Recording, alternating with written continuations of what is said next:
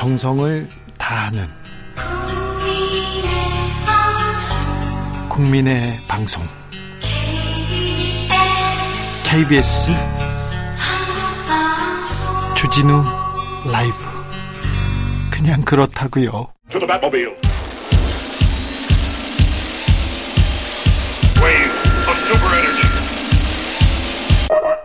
주 기자의 1분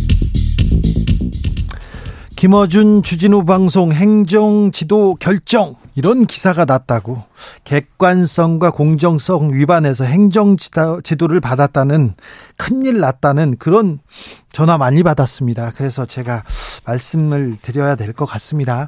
방심위에서 주진우 라이브 지난해 9월 5일 방송입니다.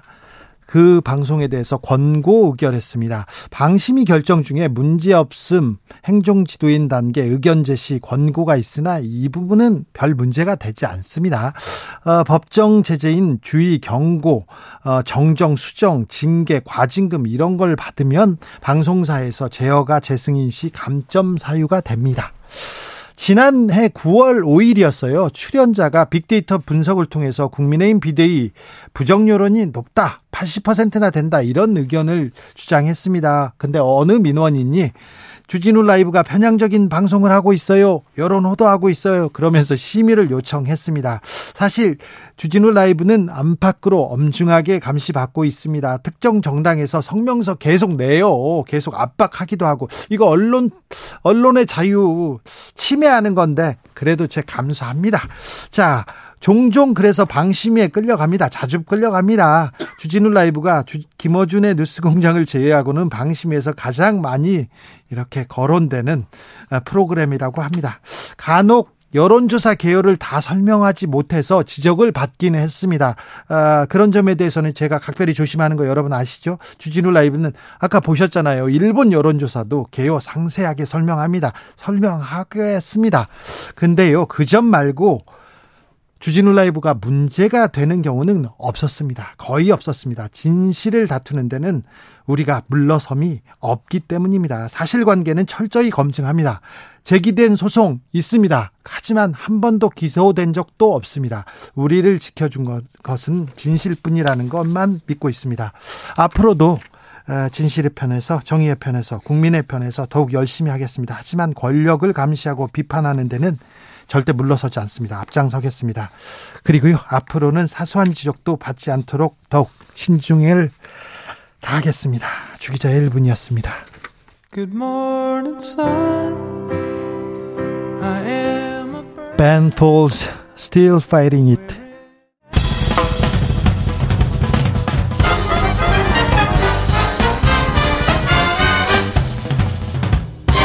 훅 인터뷰 모두를 위한 모두를 향한 모두의 궁금증 훅 인터뷰 돈봉투 살포 의혹 민주당에서 일어났습니다. 그런데 민주당에서 이재명 대표 사과하고 귀국해달라 요청했는데 송영길 대표는 주말에 파리에서 입장을 발표한다고 합니다. 그런데요, 민주당에서 이런 일이 일어났는데 생각보다 조용합니다.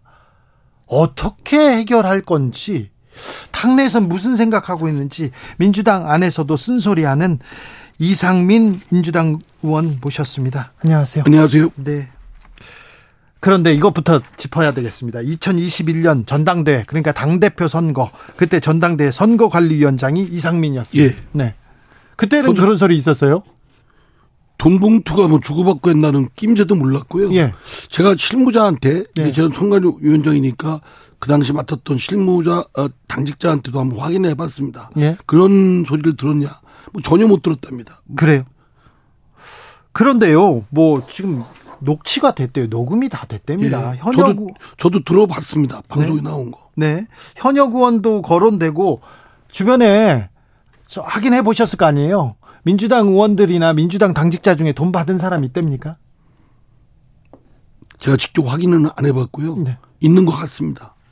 왜냐하면 지금 방송에 그 된 그것만으로도 눈 감고 누구 목소리인지를 금방 알 수 있겠고요. 네. 그리고 그 정도 정황이면 주고받고 한 것이 능히 했을 것이다라고 하는 게 상식적이지 않네요. 네. 그걸 아니라고 하면은 그러면 그거에 대한 성, 충분한 세 명이 있어야 되겠죠. 네. 아, 이 사건에 대해서 민주당 일각에서는 이거 왜 지금 도청 사건 이후에 왜 지금 나왔냐 이런 얘기를 합니다. 이거 물타기 아닌가 그리고 정치 검찰이 지금 다시 정치한다 이런 얘기도 하던데요. 아니 뭐 그러건 안 그러건 그, 그 문제는 별개로 하고 네. 지금 돈 주고받고 한 동봉투가 실체가 있는 거냐 아니냐는 또 변론이죠. 네. 만약에 그런 기, 그 기미가 조금이라도 있다면 더불어민주당에서 네. 지금 이 문제를 그냥 뭐 검찰 무슨 탄압이니 기획수사니 이렇게 몰아붙일 일은 아니라고 생각됩니다. 그렇죠. 돈봉투 의혹에 대해서는 이 실체는 규명해야 될 거 아닙니까? 하고 책임을 지고요. 네.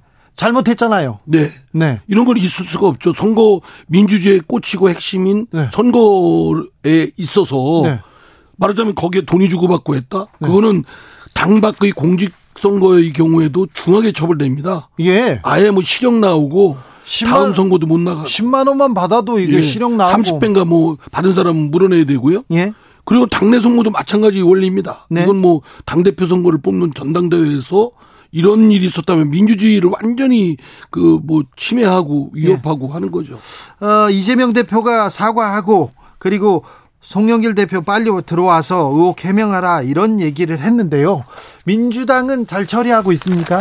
저는 속도감도 늦고요. 네. 이런 건 딱 그런 사건이 터지자마자 저 빨리빨리 대응을 해야 될 일이고 네. 선제적으로 네. 해야 되고 네. 성역 없이 해야 되는데 하여튼 사과도 뭐 늦, 하여튼 늦게만 아마 한 것은 다행이지만 네. 그래도 늦, 었다라고 생각되고 송영길 대표도 지금 말하기 전에 본인이 빨리빨리 들어와야죠. 들어와야 됩니까? 들어와야 되고 당 대표가 들어오라고 해, 종용을 했으면 네. 들어와야죠 얼른 본인의 문제고 본인 주변에서 일어난 생겨난 문제면 본인이 알든 모르든 와서 수습을 하고 고백하고 뭐 관련된 사람들을 진실을 말하도록 해야 될 거 아니겠습니까? 네. 그런데 송영기 대표는 그 주말에 주말에 기자회견을 연답니다. 아 지금 그 프랑스에서 기자회견 할 때가 아니죠.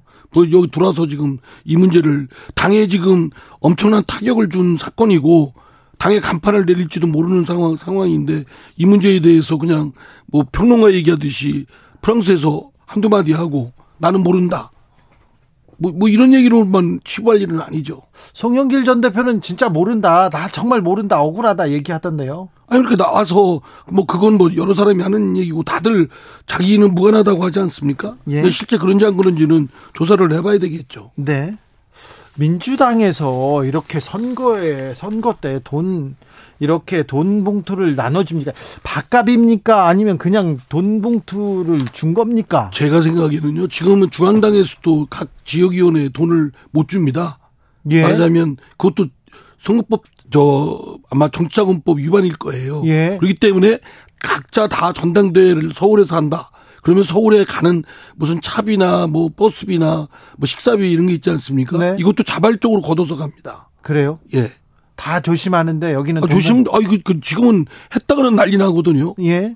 뭐 본인도 타격을 입을 뿐만 아니라 저 당도 엄청난 타격을 입기 때문에 네. 돈 문제는 저는 돈 봉투는 사라진 줄 알았습니다.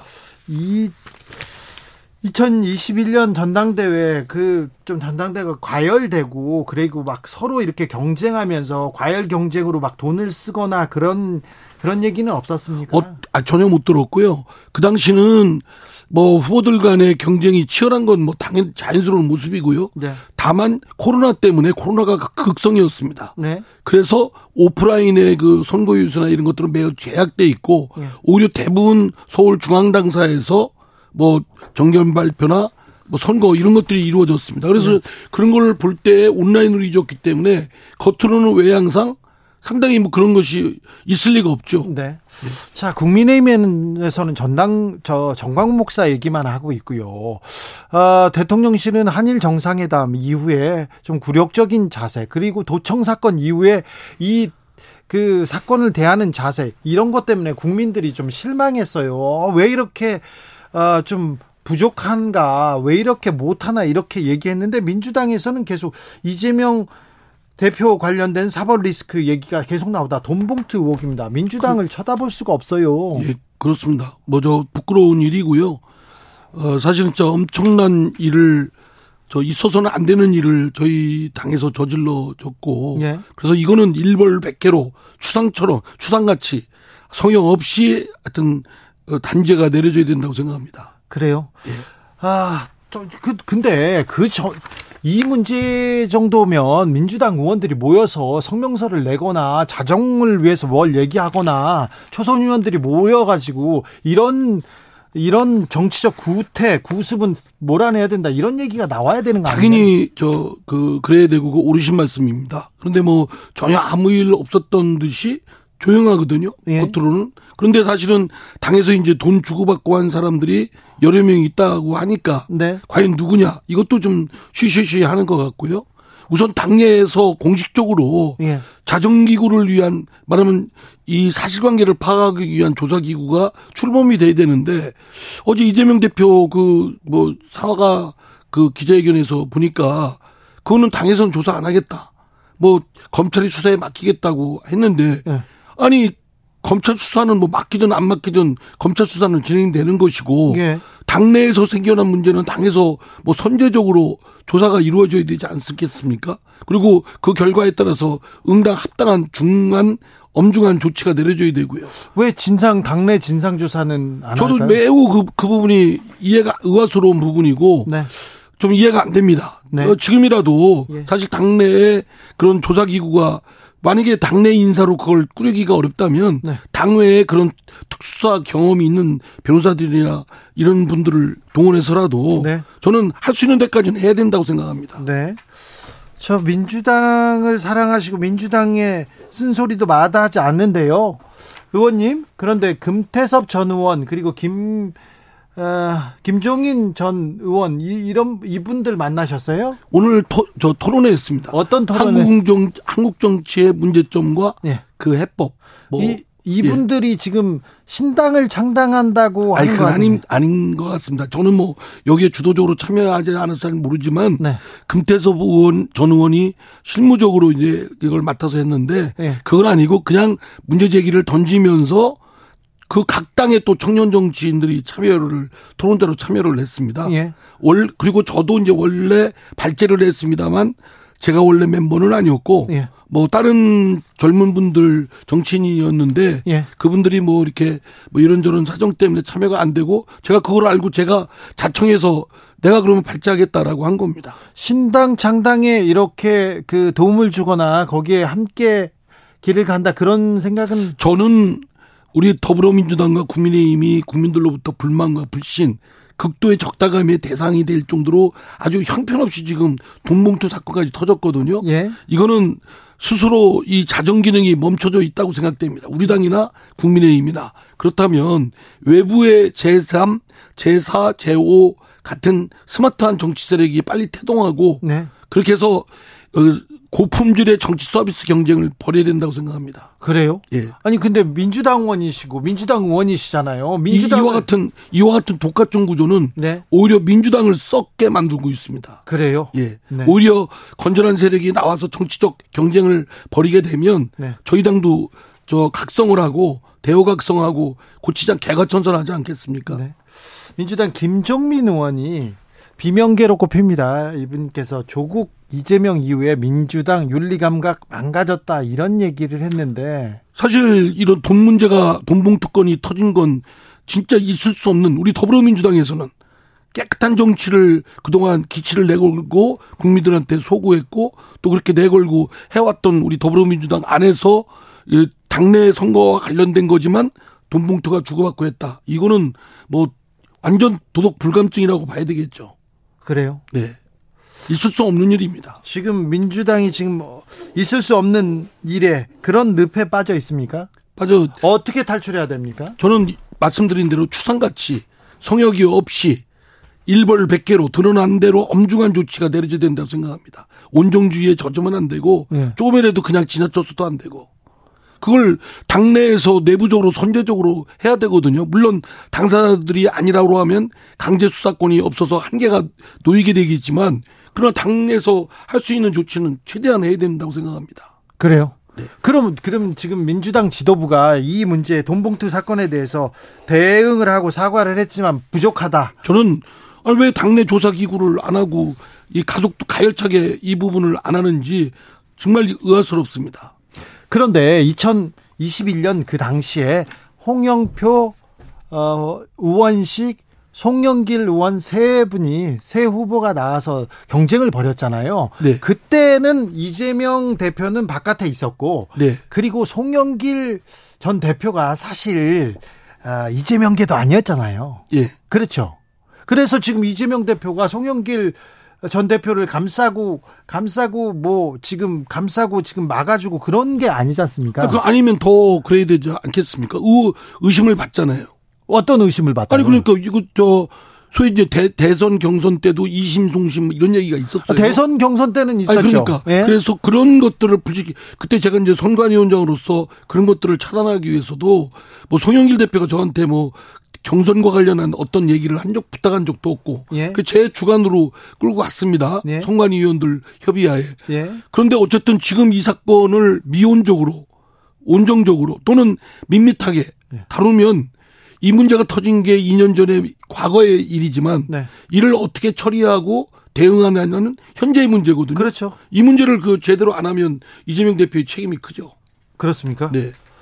사과... 이재명 대표뿐만 아니라 네. 지, 금 지도부의 책임이 크지 않겠습니까? 그렇습니까? 미온적이고 온정적이다. 좀좀더더 단호한 태도를 보여야 된다. 1차적으로 당내 조사 기구를 출범을 빨리 시켜야 될 것이고요. 예. 가차 없이 성역 없이 물론 당내의 어떤 의원이 관련된 건지는 잘 모르겠습니다. 네. 그러면 사실 상당히 불편합니다. 네. 아 진짜 이거 뭐 내부에 그런 것들을 즉시해야 되고 또 조치를 취해야 되고 예. 이런 것들이 힘들지만 당을 살리기 위해서는 당이 국민들로부터 신뢰를 되찾기 위해서는 그 방법 극, 극약 처방을 하지 않을 수 없습니다. 네, 고통스럽지만 수술해야죠. 도려내야죠. 뭔가를 네. 자체 진상 규명을 해야 되는데 진상 규명을 당 내에서 해야 되고 미온적 온정적이 아닌 단호한 태도가 필요하다. 검찰 수사에 대해서 지금 정치 탄압이니 기획 수사니 하면서 예. 우리 당이 그렇게 나왔지 않았습니까? 네. 그러면서 검찰 수사에 맡기 맡겨버린다면 우리 당의 운명이 검찰 수사에 왔다 갔다 하는 것밖에 더 됩니까? 그러면 안 되죠. 네. 그러니까 검찰 수사에 우리 당의 운명이 왔다 갔다 하지 않기 위해서라도 네. 우리 당의 당원들이나 우리 당의 자존 의식을 지키기 위해서라도 먼저 선제적으로 당에서 조치 조사와 조치가 이루어져야 된다고 생각합니다. 자, 그러면 자, 이제 이 문제를 풀어 보자고요. 자, 민주당은 이 문제를 이 돈봉투 의혹 사건 이 문제를 어떻게 푸는 게 좋습니까? 1번은 어떻게 해야 됩니까? 일단은 사실관계가 좀 불분명하지 않습니까? 사실관계를 파악하자. 이건 뭐 그렇죠. 뭐 사실무근이나 사실관계 파악을 먼저 해야 되겠죠. 그러면 뭐 특이나 뭐 조사위원회를 꾸려서 당내에서 그렇죠. 네. 그래서 진상규명을 하고 그리고 네. 그리고 나서 드러나면 네. 뭐 엄중한 조치를 내려줘야 돼야 되지 않겠습니까? 그건 이론 한 푼이라도 주고받고 했으면 용서해서는 안 됩니다. 그렇습니까? 네. 주고 받았으면 예. 예. 그건 이론이라도 돈 주고 받고 했을 경우 그를 지나치면 네.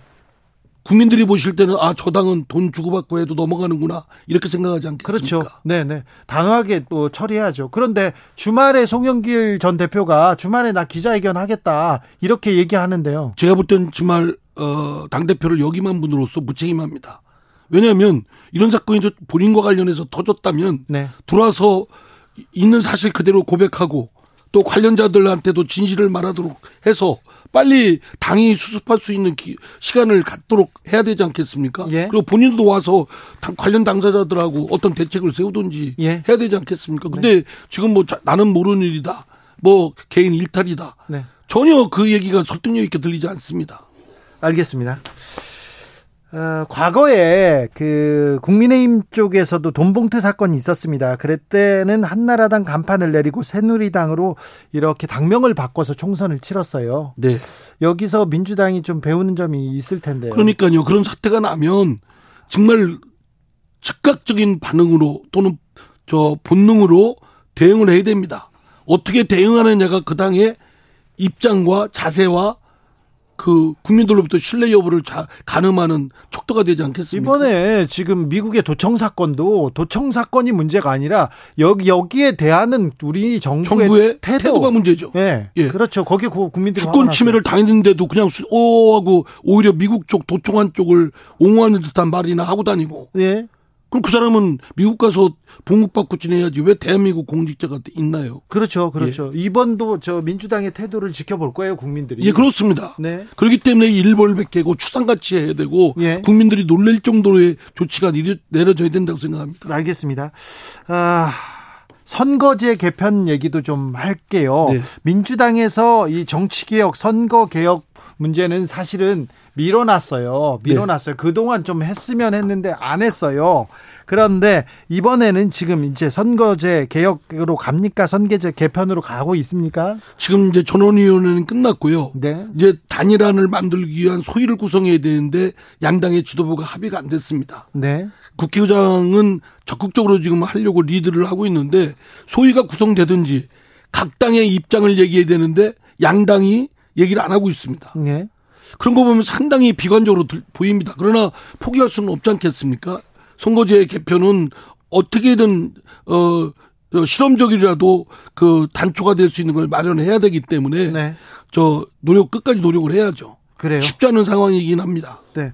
아, 좀 특권을 내려놓고 국민들한테 이, 어, 그 정치 개혁을 위해서 선거제 개편을 위해서 어떻게 가겠다. 민주당이 먼저 좀 보여줬으면 하는데. 그렇습니다. 지금 저희 당이 국회에 169석 1당이고 예. 국민의힘이 2당 아닙니까? 예. 100석 가까운 석을 갖고 있는데 이거는 과다 대표가 되어 있습니다. 자신들이 얻은 득표보다 의석을 더 많이 갖고 있는 게 틀림없습니다. 더불어민주당도 그렇고 국민의힘도 그렇고 예. 이제는 국민의 민심에 비례한 의석을 갖도록 해야죠.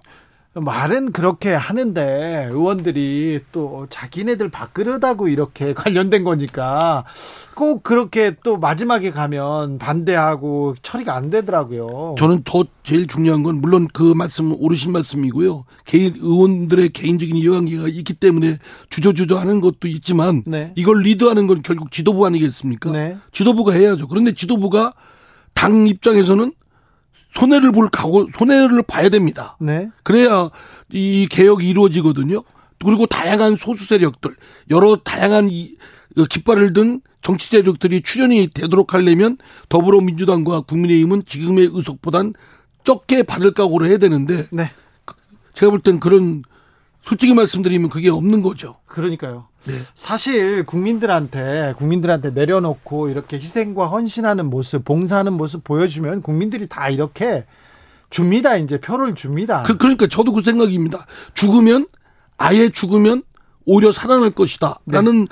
말이 있듯이 네. 이, 지금이 그 엄청난 그 정치 불만의 시대에는 네. 결국은 말씀드린 대로 기득권을 내려놓을 각오를 하고 나아가면 솔선수범하면 국민들이 지지가 올 텐데 네. 저도 그 생각입니다.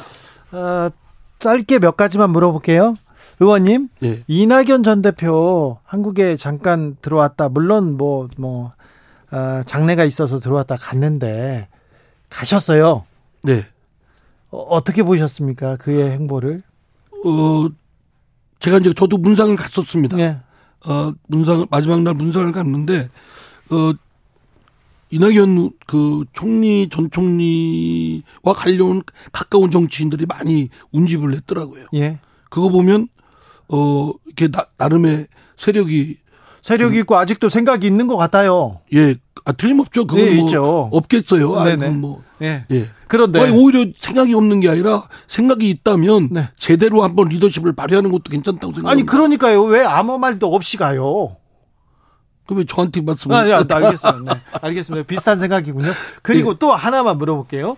오늘 김종인, 금태섭 그리고 이상민 어, 세 명이 원샷이 이렇게 잡혔습니다. 그러면서 금태섭은 창당의 길을 가겠다 이렇게 얘기했고 김종인 옆에서 돕겠다고 했어요. 이상민 의원이 저는 민주당 국회의원 현재 국회의원이고 네. 나는 저는 아까도 말씀드렸지만 네. 민주당이 잘 되길 바라고. 네. 근데 민주당의 내부에서 잘 되도록 뭐 여러 순수리든 온갖 어, 노력은 하겠습니다만 네. 다른 스마트한 정치 세력 제3, 제4, 제5 세력들이 등장하길 바랍니다. 그래요? 정치적 서비스의 품질을 좀 경쟁을 했으면 좋겠습니다.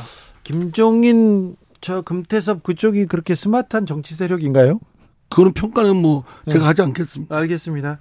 아무튼 민주당은 빨리 이 돈봉태 의혹을 털고 국민한테 가야 되는데. 예. 그리고 이제 좀 아까 말씀드린 대로 20대, 10대 뭐 또는 어, 녹색당 뭐 이런 깃발들이 많이 나왔으면 좋겠습니다. 네, 네. 알겠습니다. 네. 제3세력의 정치 세력의 부상을 아, 민주당 의원으로서도 응원하고 있다는 이상민 전 더, 아, 전혀 아니죠. 이상민 더불어민주당 의원이었습니다. 네, 감사합니다. 네, 감사합니다. 송영길 전 대표 얘기를 계속 하다 보니까 그렇게 됐어요. 죄송해요. 네. 네 교통정보센터 다녀오겠습니다. 이현 씨. 정치 피로, 사건 사고로 인한 피로, 고달픈 일상에서 오는 피로. 오늘 시사하셨습니까? 경험해 보세요. 들은 날과 안 들은 날의 차이. 여러분의 피로를 날려줄 저녁 한 끼 시사. 추진우 라이브.